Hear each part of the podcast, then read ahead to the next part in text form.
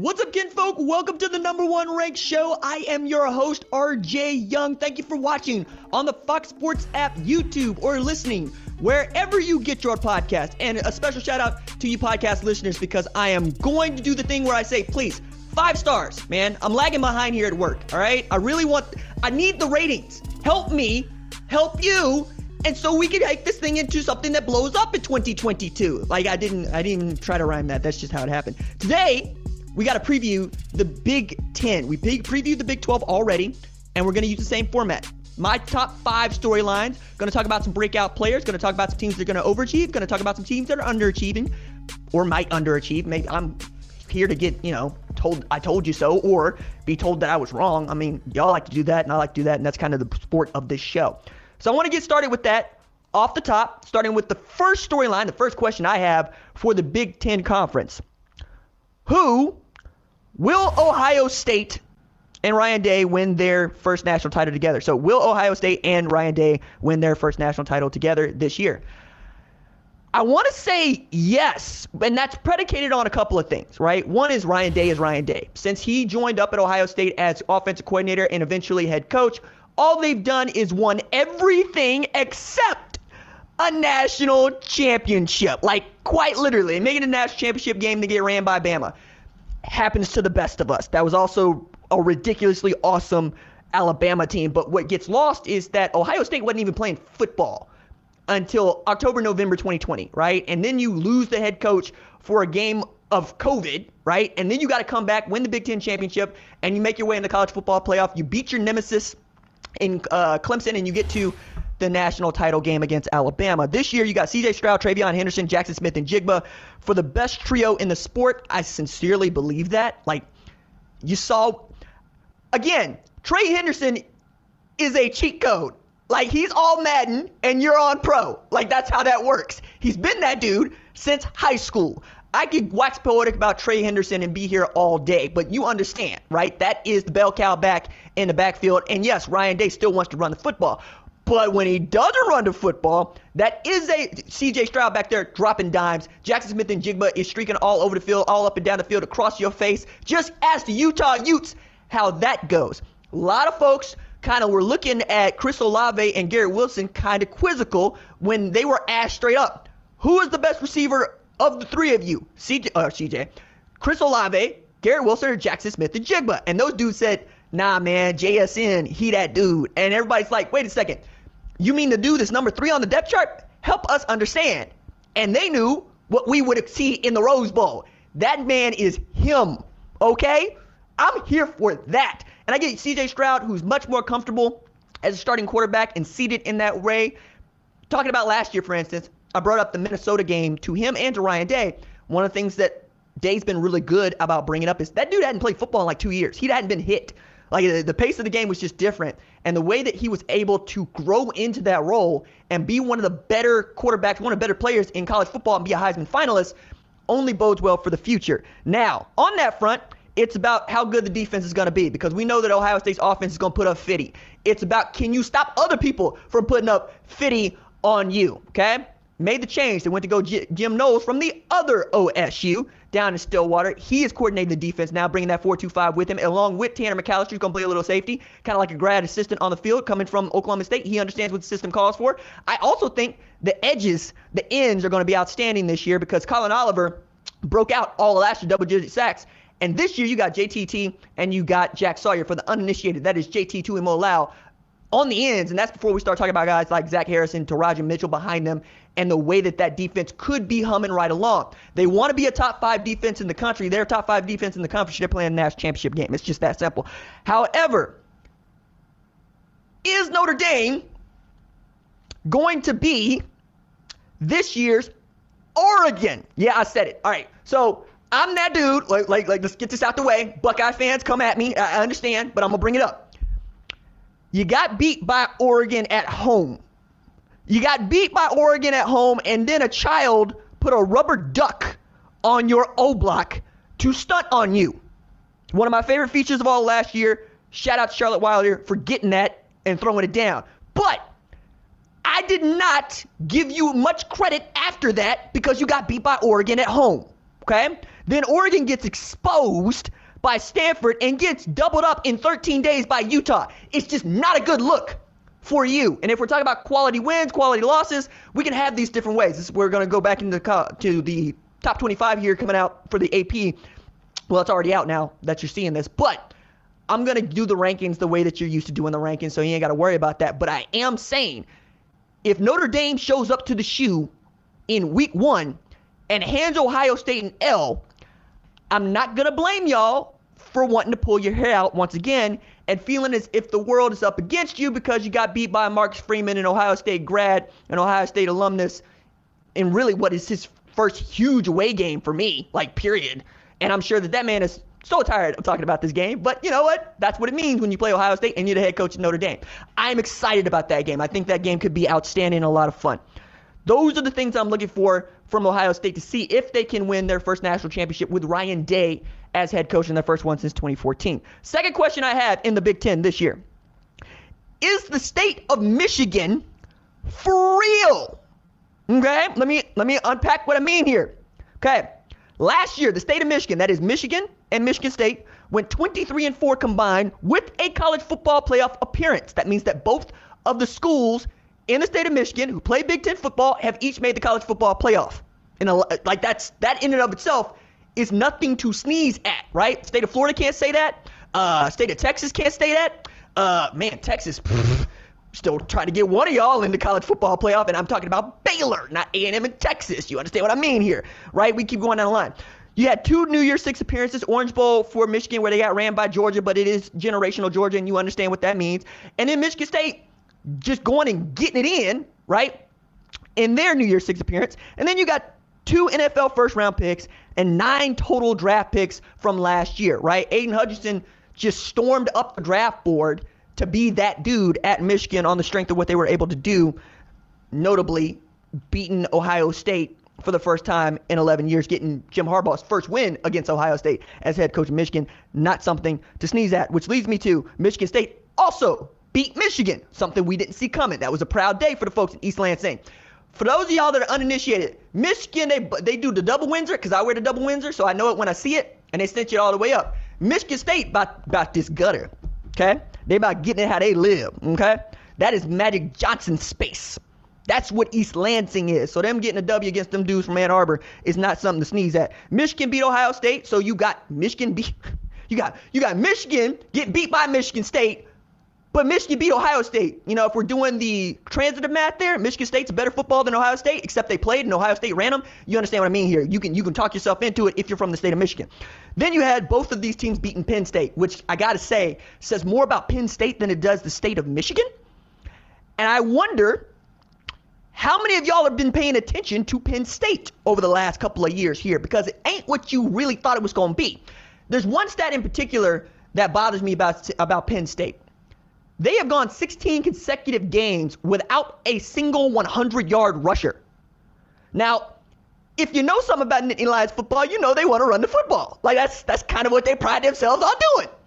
And yet, they don't have one dude the last couple years who is their bell cow back. I'm betting a bunch on a dude I'm going to tell you a bit a little a little bit later on when it comes to putting that back together.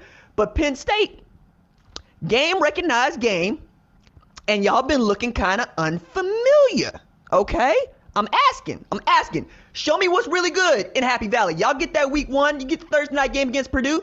Let's see what you got. Show me what's really good. You know what I mean? You know.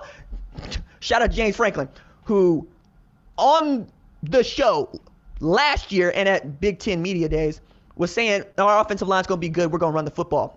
He made it uh, pointedly so it told me I'm not saying that this year. I'm not. I'm going to let you say that, and it'll be gospel. And I'm like, you know, that's not how that's going to work. But he understands changing up his defense coordinator, lost Brent Pryde at Virginia Tech, brought in Manny Diaz, who was let go at Miami. Mike Yurcich going into year two with Sean Clifford, and Sean Clifford was buoyant like that dude was feeling kind of nice. Like he's like, no, no, no. I, I have the same coordinator in the same system. I got Parker Washington over here. I got Mitchell Tinsley over here. I'm gonna be throwing balls to my brother. It's gonna be pretty fun at Happy Valley. And I remember when Sean Clifford was like 2019. He gets back to that, we could be up to something. All right. So is the state of Michigan for real? We'll find out for sure this year. I think Mel Tucker is that dude. I love the way that Mel Tucker develops. I love the way that Mel Tucker recruits. He's doing this thing with NIL, which is that I, I absolutely love. I absolutely love. He's not poo pooing it. He's not saying this is the world we live in. He's not saying we got to adjust or adapt. He's saying, no, I will help you create the business that is you. So we are putting in place all the things around East Lansing that need to be there for you to develop you on the business side while you get this education. I'm going, yes, treat it like a pro ball club. As much as y'all don't want to hear that, that's what college football is, man. We talk about billions of dollars here. And, and the kids getting a little bit, a little bit, and y'all catching feelings over this. You got to stop. You got to stop because you're going to get left behind. Know if you're noticing, but Southern Methodist guy here talking about we're going to pay $36,000 a year to football and basketball players for being on the team. You know what that's called? It's called a salary. We just can't call it that because of NCAA rules and laws that make y'all feel kind of squeezy and squeamish inside. But it is the way that things are going. And if you want to be competitive, the bag is no longer a bag. It's a check that you deposit into a bank. I'm really excited about this era of college football, as you can very well tell. Okay, next question I have for the Big Ten. Is this the last stand for Scott Frost? Hmm. Okay.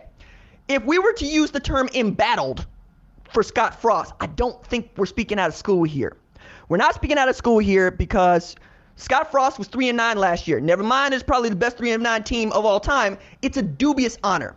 Kind of like Crash Davis hitting the most home runs in minor league. It's not a record you really want to have. It's not something you want on your resume.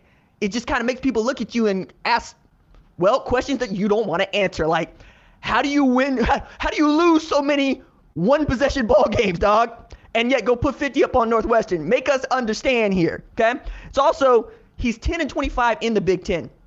And nobody's felt more out of place in a conference with realignment since Nebraska decided to join the Big Ten. I think it works for the bottom line. I even think it can work for recruiting, but there was a time when Nebraska's roster used to be filled with dudes from Texas.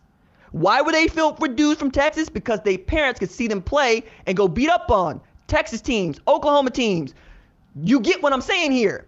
I remember I did this show at Media Days last year, and I had this question where I said, hey, say something nice about your rival, right? And the Nebraska players were going, who? Who are we supposed to be talking about here? Are we supposed to be talking about Iowa? Is it is it Iowa? Is it Oklahoma? Because they were playing Oklahoma for the first time in years last year. They were confused, and I think that's a great example, story to tell to kind of contextualize just how precarious situation is at Nebraska. To say nothing of, they got a new athletic director who also has our man Scott Frost taking a reduction in pay, who also has a show cause, and really needs to have just a bowl eligible season this year. I don't think that's the moon for them, honestly. I think you win six games at Nebraska, people are going to be excited about it because they just don't like being mediocre and bad. And that's that's why it hurts me, right? And it hurts most of the folks that grew up with the Big 12 in the 90s and the early 2000s. I know Nebraska as a monster. I know Nebraska as, nah, man, you mean we got to play Nebraska again? Or the 90s Nebraska's where it wasn't even close. They were just stomping a mud hole in Oklahoma and walking them dry. I know Tommie Frazier. I met Tommie Frazier. I know what that 95 Nebraska team is. I also know that Eric Crouch was the non-throwingest quarterback that I ever could even think about winning a Heisman Trophy. I, that's who Nebraska is. I need them to get close to that. Can they get close to that? So to get close over, uh, I should say to get close to that, Scott Frost overturned basically half the offensive staff. He's given up the play calling privileges to Mark Whipple, which I think is a bigger deal than a lot of people want to make it out to be because I know Scott Frost as a play caller first. Remember, this is a man that really jumped into the national consciousness with what he was doing at Oregon. Okay? And then he goes down to Central Florida where they've been booty and said, no, we gonna turn it to fruity. We gonna go get this championship. Beat Auburn in the Peach Bowl, went undefeated, and y'all still want to deny Central Florida its national championship. I'm not gonna let you because I'm still here. And they legitimately won. The, they ran the table. They beat everybody they have to beat. And then we just didn't want to give them Bama. I think you give them Bama, they got the one loss, but they didn't get Bama because the sport just won't evolve. We need to expand the playoff. We need to get to 16 teams. We need to have automatic bids for conference championships so that conference championships absolutely matter. But that's another discussion that we will continue to have throughout the rest of the season. Then the personnel, I think, got a lot better. You add Casey Thompson out of Texas, you add Chubba Purdy out of Florida State. It's a quarterback competition. And I say it's a quarterback competition, uh, podcast listeners. I'm making gross air quotes because it ought to be Casey Thompson's job. Like it, it's his to lose. I think is the way to put this. Because this this is a man who's going into his last year of eligibility, and he can transfer up to Nebraska to sit no bench. Like that's just not what it is. Now I know y'all want to be this competitive nature of like the best man win. What I'm telling you is if Casey plays to his ability, that's him.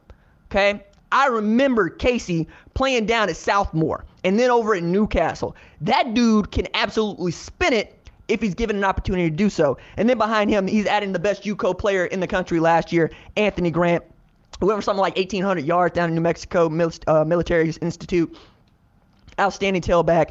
I think they're going to have opportunities to be great. LSU wide receiver transfer Trey Palmer's there. Mickey Joseph comes back home after putting together what is legitimately one of the greatest wide receiving groups of all time at LSU with Justin Jefferson, Terrace Marshall, and of course our our man. all right, I got a running joke about Ja'Marr Chase, and the joke is Ja'Marr Chase going up at media days before Oklahoma plays in the in the doggone Peach Bowl, and you know, the question is, how are you going to deal with this press man coverage from a guy like Tre Brown? Tre Brown was playing corner at Oklahoma. He says, I want him to put his hands on me. I want him to put his hands on me because I'm going to put my hands back on him. he's going to feel me. He's going to understand I'm not the man you get physical with. And I'm like, man, all right, cool, fine, whatever. Ja'Marr Chase went to work on Oklahoma. It's cool because Ja'Marr Chase has gone to work on literally everybody. But Ja'Marr Chase went to work on my squad, man. I'm looking at Mickey Joseph and hey, hey, hey, hey, hey, take it easy, take it easy. You bring some of that to Nebraska? You have these Husker wide receivers running around like Ohio State wide receivers? Like Oklahoma wide receivers a few years ago? Yeah, yeah, you might be in the mood to put up 50 on somebody. So I, I wanted to go well for Nebraska is the real take here because I think Nebraska can be good. I think they have to be good. And I think we're going to get an opportunity to see that when they play Northwestern in Dublin, Ireland. I'm really fascinated with that game. And I hope for both of those programs, it acts as a jumping off point for what they are capable of in 2022. Okay, my fourth question that we got to get to Will the Big Ten West, in parentheses, ever produce a college football playoff selection? Think about it from this standpoint. The Big Ten West is not unlike Phil Mickelson once was, the best player to never win a major championship, the best division to not produce a college football playoff selection. Like, think about it. You got Wisconsin, who's always going to be good, if not very good. Like, bad for Wisconsin is nine wins, right? Minnesota has reached them and said, no, no, we can play with Wisconsin. Look at what we did last year. Without our best tailback, our best player, right, and Mohamed Ibrahim for most of the year, you're working down your offensive line. You're figuring out your, your passing situation, which was abysmal. You still managed to win nine games. And then Iowa ends up being the class of that conference and rising to a top five program in the middle of the doggone season. And yet they still can't get a team into the college football playoff. Now, I put a bunch of this on divisions. I think divisions are stupid at this point. The game is get as many teams into the playoff as you possibly can. It works for the SEC, because the SEC has shown over and over again that it's produced the best football. One of the ways you can do that if you're the Big Ten is just by getting rid of all your conferences and making everybody play everybody and giving us the matchups that we want to see, but also giving a road for Ohio State, Michigan to play for a college football, or sorry, college football, for a Big Ten championship, right? And maybe there are two teams that get into the college football playoff, and you got two in there. I really think that it's going to be difficult for Wisconsin, Minnesota, Iowa, Nebraska, Purdue, Purdue's good. My goodness. Northwestern on the odd year. You get what I'm saying here? Like, I just, I don't think this is the year because Ohio State is that good. And I don't know of anybody that's not picking Ohio State that is looking at this sport from an objective standpoint. But I would like to see it. Like in my most Monique voice, I would like to see it. Now, if it ends up being Purdue because they want to sling the ball all around, that'd be great. If it's Minnesota in that inside zone they want to run, or uh, that I think is pretty doggone good, play great defense, Hell, the only team that I don't think is capable of winning the Big Ten West as it stands right now might be Illinois. And I'm probably sleeping on them if you ask folks around the Illini program, based entirely on Chase Brown being in the backfield. What I'm saying is, it's interesting to think about because the Pac 12 North has produced a college football playoff entrant before the Big Ten West, and they did it in 2016 with Washington, right? And then we go back, Oregon, right? Like, it's just the idea that Oregon and Washington make it to a college football playoff before Wisconsin is not a fact that you would have got past me 12 years ago. I'd have been like, say, what, huh? Nah, man. I don't, I don't see it. How does that even happen? And it, I think a lot of this has to do with just what the schedule is and just how difficult it is over there in the Big Ten East. But will the Pac-12 uh, or excuse me, Pac-12 will the Big Ten West produce one? Probably not. But again, I would like to see it. All right, number five on the list to finish out my top five storylines for the Big Ten Conference. Is this the year the Big Ten gets two teams in the college football playoff? Spoilers, no, it's not. It's not because Ohio State, Michigan, Michigan State are all very good. And I'm going to take two of those teams at a minimum to beat the best two teams in the Big Ten West. So if I'm if I'm handicapping it right now, Ohio State, Michigan State, Michigan. Yeah, Michigan folks, fight me. Okay, fine. And then we're talking about Minnesota, Wisconsin, Iowa. Like I just if you put those three against each other, I think the Big Ten East is going to win more of those games. But I also think that you're going to have to go get some wins against some Big Ten East teams that we just don't expect you to get. Somebody from the Big Ten West is going to not only have to run the Big Ten West, they're going to have to run roughshod over their Big Ten East opponents, right? Probably means you got to get a win against three, one of those three teams that I mentioned: Ohio State, Michigan, or Michigan State. I just don't see it happening this year. However, it could. I just don't see it. Like the SEC is got a stranglehold on the college football playoff, which is another reason why I want to see the doggone thing expand. And we have all these other discussions going on about where and when you're going to watch football games. But the big one is you make more room, you create more inventory, you got more opportunities to get in. Like I'm, I'm not averse to a 16 teams, and you got three uh, group of five teams in. I'm here for it because y'all are going to hate it. And that's just going to give us a lot to talk about. But I would love to. I love digging through chaos. It's my favorite thing. I, I really do. I thrive at times of chaos. When it feels uncertain, nah, man, that means I'm going to put the pedal down and we're going to throw this mug into the corner and I'm going to make it stick. That's having me running through a crash because I'm usually not going to be in a fast enough car to just go out run Lewis Hamilton or Max Verstappen. I just I just need a little luck here every now and again. That's all I'm saying. That's my group of five teams. Just give me a little bit of luck, you know. Give me Fernando Alonso having an opportunity to hold somebody off on the back end right? Because you know he will make that car as wide as the doggone road. He'll make it as wide as two roads. And nobody, it's be some Gandalf stuff. You shall not pass. And it's not just because he's as old as Gandalf himself. Yeah, I said it. All right, so I want to move from my five top Big Ten storylines. Let me do it again. Top five Big Ten storylines into a couple of questions that we have, right? First one being teams who will overachieve. Who are the teams who will overachieve in the Big Ten Conference? I gave what I think are three good examples here. One is Minnesota, and a lot of this comes from win totals, for which we got from Fox Sports, uh, Fox Bet, excuse me. But the reason I put Minnesota on this list is they're listed at seven and a half right now. That means they got to win eight for you to get your money. And I'm I'm here trying to get you your money. Like we don't like to say it too loud, and I certainly don't like to say it too loud because then it's the only thing I get to talk about. But I'm pretty good at picking winners. Okay. I watch a lot of college football. I read a lot of college football. I stay up on injury news. I understand whose offensive line is good. I understand whose offensive line is trash. I'm also partial to winning. I think Minnesota winning eight games is on the table because you look at this non conference schedule. My goodness, man, you got New Mexico State, who just signs up to get their butts kicked. Like, honestly, they it ain't even no money in the bag situation with Mexico State. They they just gonna take your money. Like, hey, cool, we gonna get beat down and we gonna get our money. We gonna keep trying to build our football program. I understand that. Then you got Western Illinois, the Catamounts. Now I'm the type of dude that knows that Western Illinois is the Catamounts because I'm that college football dude. But you didn't know that, and you don't even know where in Illinois Western Illinois is. Matter of fact, you probably look at me like Uncle Elroy and say Western. It's in the west of Illinois, you know, like how you spell Versace, you know, faux Sachi. That's how you spell it. Eh, y'all need to go watch next Friday. I'm not to catch you up on that. I might get in trouble. Anyway, and then you got, I think to finish this out, this non conference slate, Colorado. I love Robert Barnes. I love Karl Dorrell. I like talking to him. But unless you got a quarterback back there that I can trust to complete passes, that's going to be tough because Minnesota's going to come out here trying to take your head off, and then they're just going to run the football on you. Come to think of it, off top of my head, Colorado got Texas Christian and Minnesota on the schedule. I just, I wouldn't have done that because if I beat them, I don't think many people care. If I lose to them, my base, my home fans are going to be the people coming after me. Like that's put Alabama on it. You know, put Ohio State on it. Don't put Texas Christian on it. Like if you lose Texas Christian, uh, that's just not a good look for anybody. That's just not right. I just, ugh, I don't know that I would have done that for a non-conference, but I think they win all three of those games. And then all you got to do is win five uh, among your Big Ten schedule. That's doable for a place like Minnesota. And think about that for a second. PJ Fleck is becoming for Minnesota what Mike Gundy is for Oklahoma State. Synonymous with winning and putting together some of the most memorable years and memorable run in program history. That is a nice place to be rowing the boat, okay?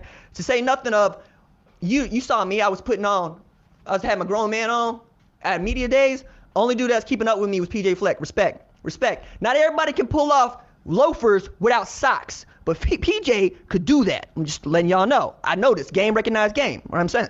All right. Next team I put on this list that I think will overachieve. Purdue. Shout out to my man Rago. Look, it's not just because Rago's my man. It's also because Purdue's really good. Like, like we've been doing this for like four years now, basically since the Boilermakers running their train over the Bucknuts with Rondale Moore absolutely toasted people. Yeah, Jeff Brohm wants to throw the ball around. Gonna throw the ball around. There's no three quarterback system this year. There's the Aidan O'Connell quarterback uh, situation this year. And the system, I gotta say this, man. Like, if Aidan O'Connell puts together a season, and by season I mean he goes for 37, 4,000, 30, 40 touchdowns, that man needs to win the Burlsworth Award. Do you realize he walked on at Purdue? Do you realize he's like the ninth dude on the depth chart at Purdue? And now everybody's praying for that dude to return after what they did to Tennessee? and he gave you that? You know? I don't know that you're going to find another Rondale Moore or even another David Bell, both of which are outstanding wide receivers, all Americans. However, somebody over there could play. Maybe it's Broc Thompson. We'll find out. Yeah, Tyrone Tracy from Iowa, really great tailback. It's going to shore up a run game that wasn't great. And then just keep a lid on the defense.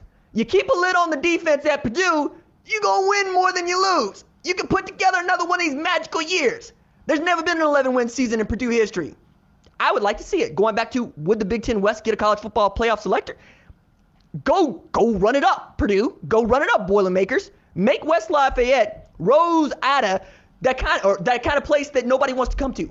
You can do that. I believe in you. I believe on you. I know the folks down in South Bend don't believe in you. I know the folks in Bloomington don't believe in you, but I believe in you. I think you can get this done. I think you can get this had. All right. So their non-conference looks like this with got to get over eight wins.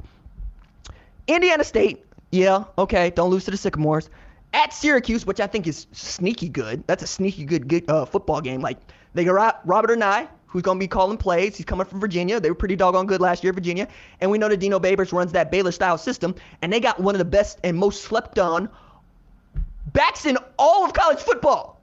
I'm, uh, uh, we, we get into that in another discussion when we talk ACC. I'm going to give you every bit of that cuse, and we're going to talk about slept on players. They got a ton of slept on players over there in the ACC because, well, we only haven't been paying attention to anybody outside of Clemson.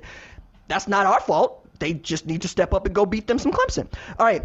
And then to finish out, you got Florida Atlantic. Fine. I think you end up at, at worst two and one with that schedule, with that non conference schedule.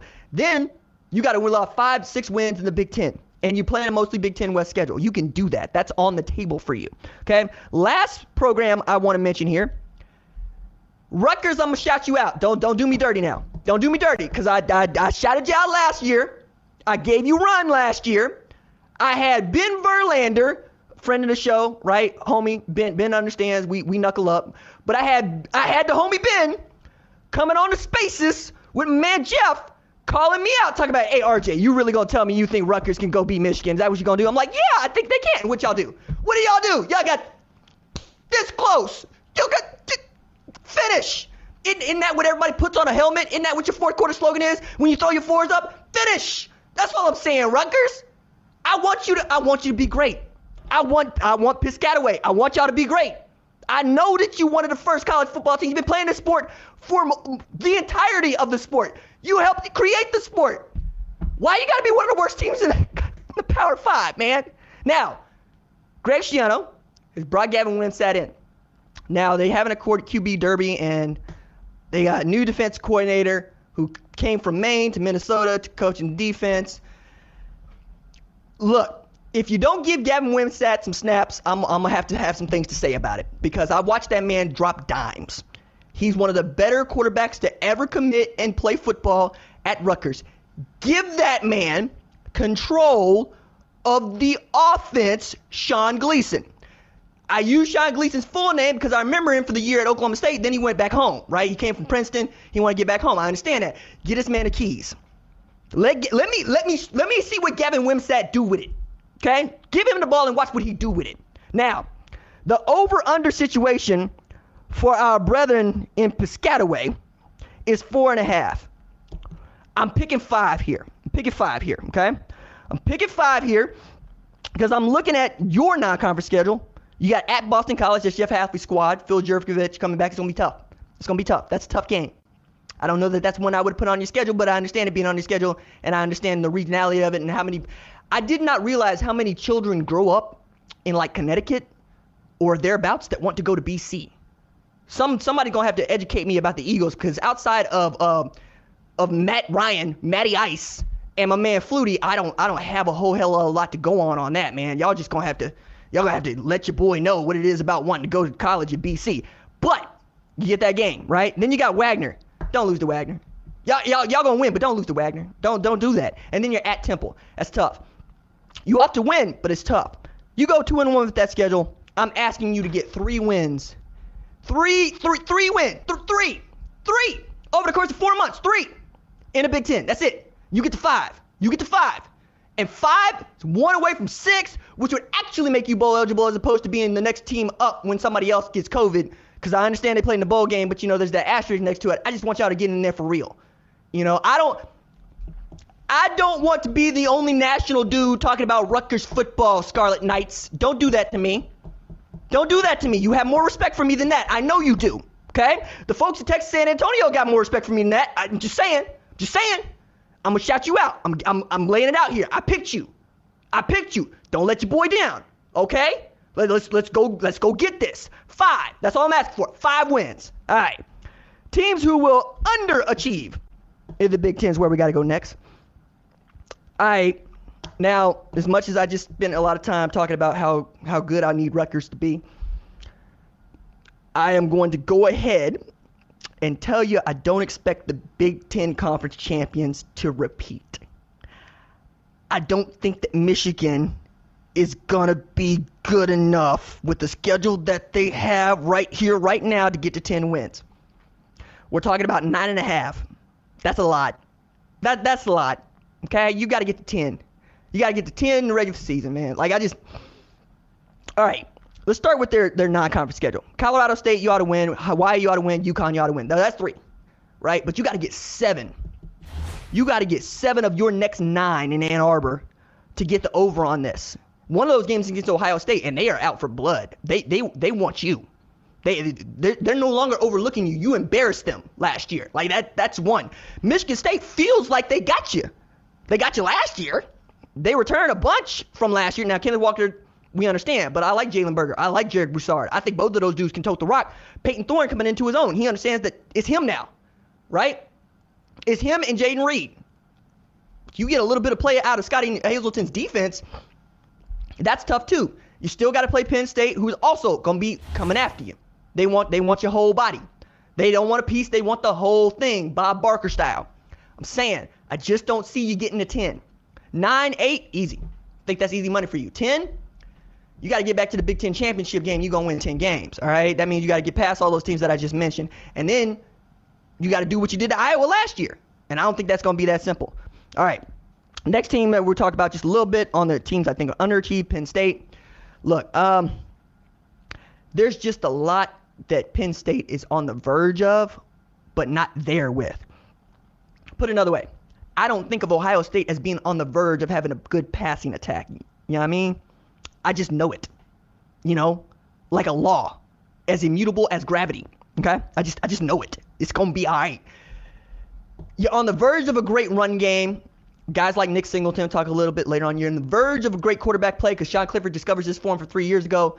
It'll be there, kind of like Minnesota and Tanner Morgan. You're on the verge of putting together back-to-back great years from defense, but you lost your defense coordinator to a better job. Good for him. Good for Coach Pry, who's going to be coordinating Virginia Tech. But the Verge, the Verge doesn't doesn't get you to nine wins. Okay, we're looking at eight and a half here. You're you got Ohio Bobcats. You ought to you ought to win. All right, you ought to win. Give them their money. You're at Auburn. Okay, can you double that one up?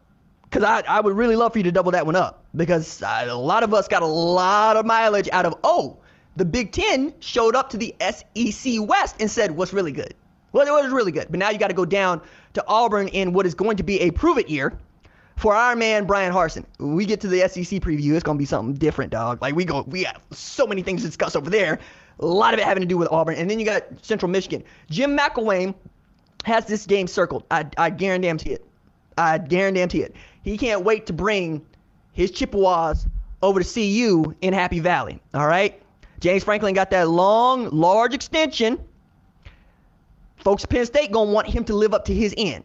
Okay, his end means not winning nine games. It means winning Big Ten championships. It means making the college football playoff. All right.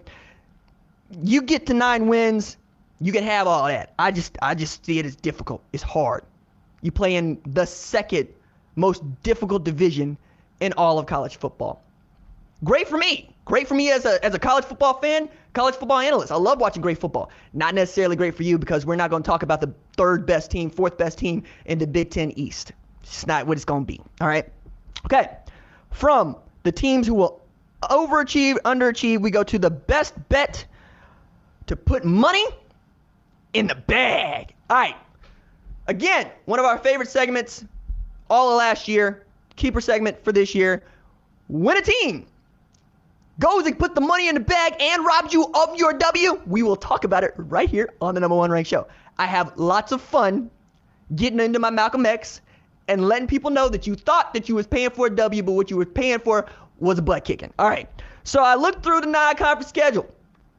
I'm circling, hmm, that's a good FCS team. That's a good G5 team. Ooh, that's not a great Power 5 team. Ooh, that's a money in the bag candidate. That's how we get here. So I settled in this instance on two. Okay? We only had one for the Big 12. We got two for the Big 10. South Dakota State, the Jackrabbits, at Iowa, getting paid $600,000 for the privilege if they are able to pull this off. Now, those y'all that don't know, like the Jackrabbits were good last year, and they had one of the better tailbacks, Pierre Strong, in all of college football. I said as much right here on number one ranked show when we do the NFL draft stuff. Come on, man.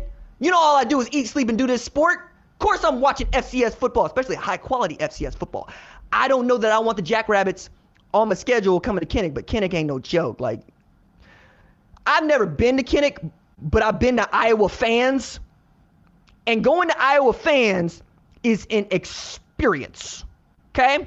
When you understand ain't nothing there but corn and football, yeah, you put a lot into the Hawkeyes. You put a lot into the Hawkeyes, and you know what? They get a lot out of them Hawkeyes. Iowa fans on par with Mountaineer fans. You just don't want it with them. Like, one day we're going to have an Among the Thugs conversation right here on the number one ranked show. And we're going to talk about firms and we're going to talk about what that means in European football. And you're going to be like, oh, we got those. They're illegal in the United States, or so you thought, right? I'm saying Iowa fans go hard. You don't want no problems with no Iowa fans, all right? I'm not saying it's going to be easy. I'm saying that I think if you're making money in the bag bets, go ahead, Put the jackrabbits over there to the side. Put you a little twenty dollars on them. See if they make you a little bit of money, along with their six hundred thousand for the privilege. All right, next team I want to take a look at here is Southern Illinois, traveling to Northwestern. They're gonna get five hundred fifty thousand for the privilege. Shout out to Hero Sports, where they have these payouts listed. And also, my man uh, Steve Berkowitz, who does great work at USA Today, going to get these open records requests. But the Salukis probably looking at Northwestern going, y'all don't even know what a quarterback is, do you? Okay. Is your defense going to be any good? Because I saw Brandon Joseph. He over at Notre Dame now. Greg Newsome, he was drafted two years ago. Like, what, y'all got something else? What else y'all got? Because we feel like we can go over there. We can roll up into your little, uh, your, your, your, your, your, your uh, Ivy adjacent and we can we can we can snatch your lunch money because that's what you do to the dudes with the pocket protectors. You go up on them and you say empty your pockets. Okay. Now Northwestern, they're used to that. They're used to people walking up on them going empty your pockets and them going, nah, I'm gonna catch this, you know, right, just right in the eye, and then they am at the Big Ten West Championship. We'll see, or I should say the Big Ten Championship representing the Big Ten West. But South Dakota State at Iowa, Southern Illinois at Northwestern. I think that's going to be a lot of fun if either one of those teams is able to go and put the money in the bag. All right, now from there, I want to go to the players who will have a breakout year. And there's actually quite a quite a few that I could have picked. I picked two Buckeyes. I picked two Buckeyes out of three players. Sorry, they're talented. Don't take don't hate the player, hate the game. That's all I'm saying. Don't hate the player, hate the game. You seen how they recruiting? They recruiting like an SEC West team. They're recruiting not like they want to win the Big Ten West, but like or say the Big Ten West, like they want to win the Big Ten championship, but like they want to beat Alabama in the national championship. There are levels to this. All right? Again, don't hate the player, hate the game. That said, I've been all in on Jack Sawyer from the moment that he was Buckeye. That dude was bred to play defensive end at Ohio State. If you looked at him and thought that was the third Bosa brother, nobody would tell you you were wrong. Okay, coming out of Pickerington North, this dude played both ways, threw passes that were touchdowns as a quarterback, was an outstanding edge rusher. Forewent his last year of high school football so he could get to Ohio State earlier. Has been there for a full year now. He's going to be one of those guys that Larry Johnson Sr. is going to be throwing in the heavy rotation. Watch out for number 33. Marvin Harrison Jr. on the other side, playing wide receiver. Now, Buckeye fans like, oh yeah, RJ, he gonna pick Marvin Harrison Jr.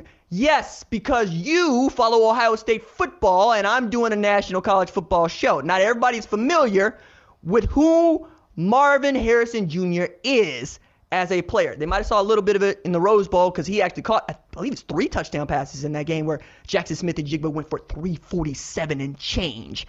It's also about how these dudes have been working in the offseason, and Marvin Harrison just keeps getting bigger and bigger and bigger. He is bigger than his old man is or was as a pro catching passes from Peyton Manning. And he was bigger when he got to Ohio State than that. And all he has done is grown into looking like the second coming of David Boston out there. You're going to have Jaxon Smith-Njigba over here. You're going to have Marvin Harrison Jr. over here.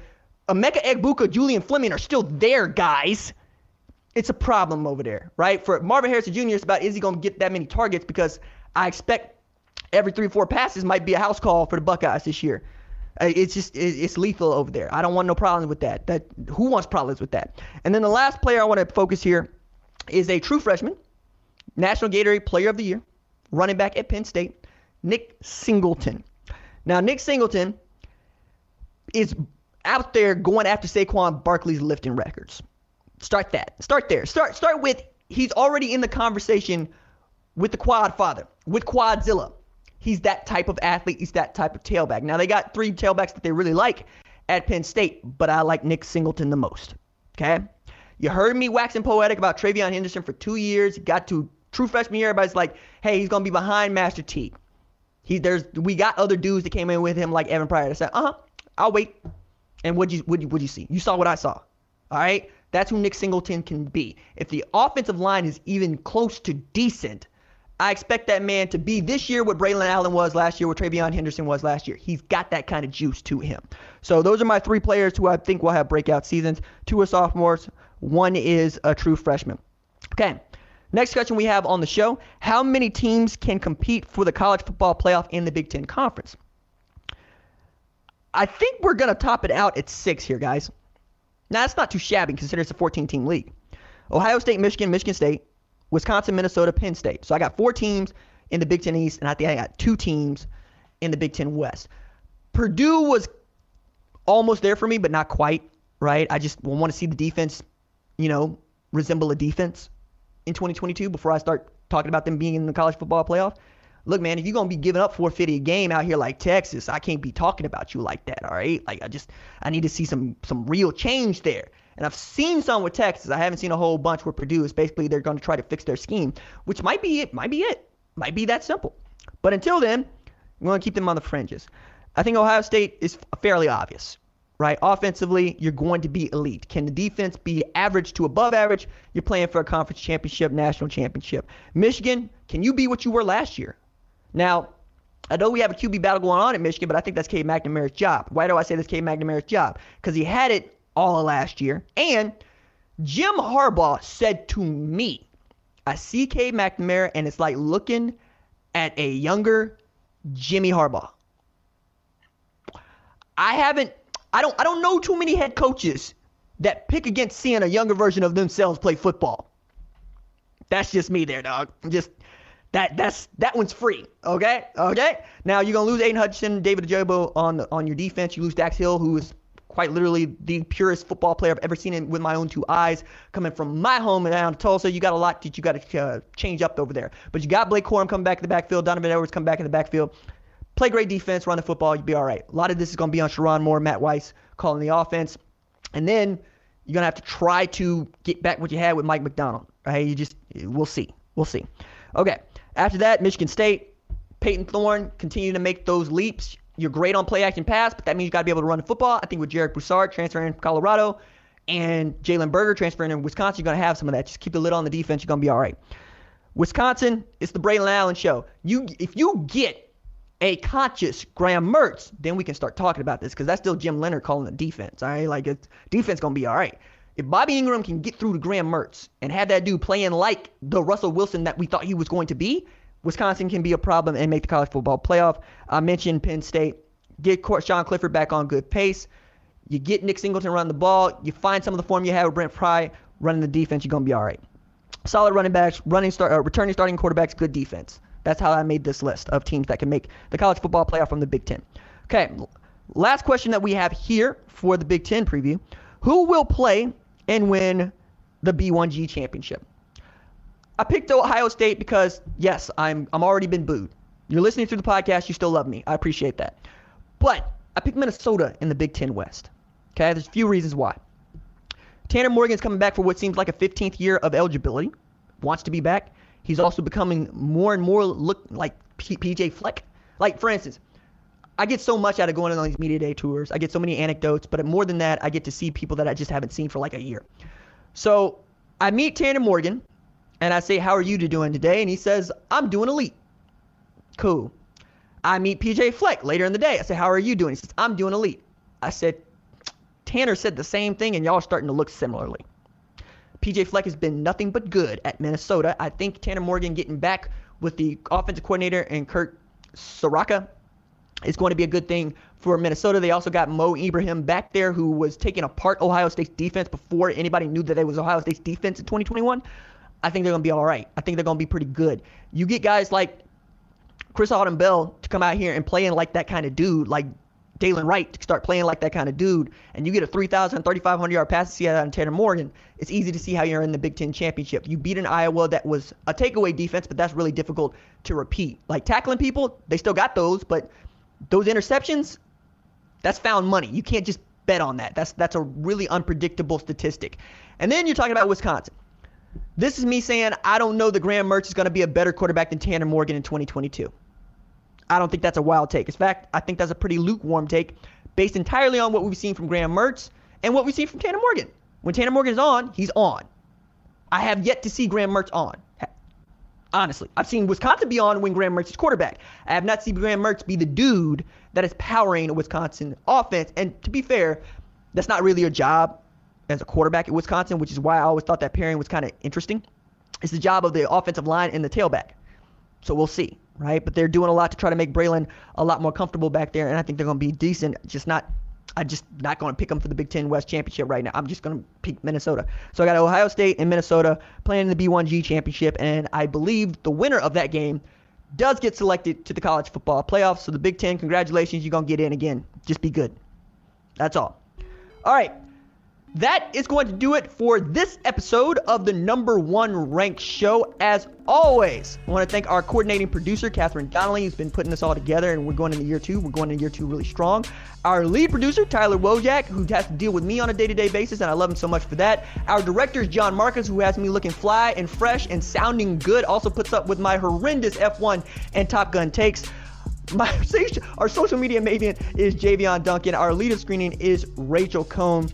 I'm the host, RJ. We will see y'all in a couple of days. Deuces.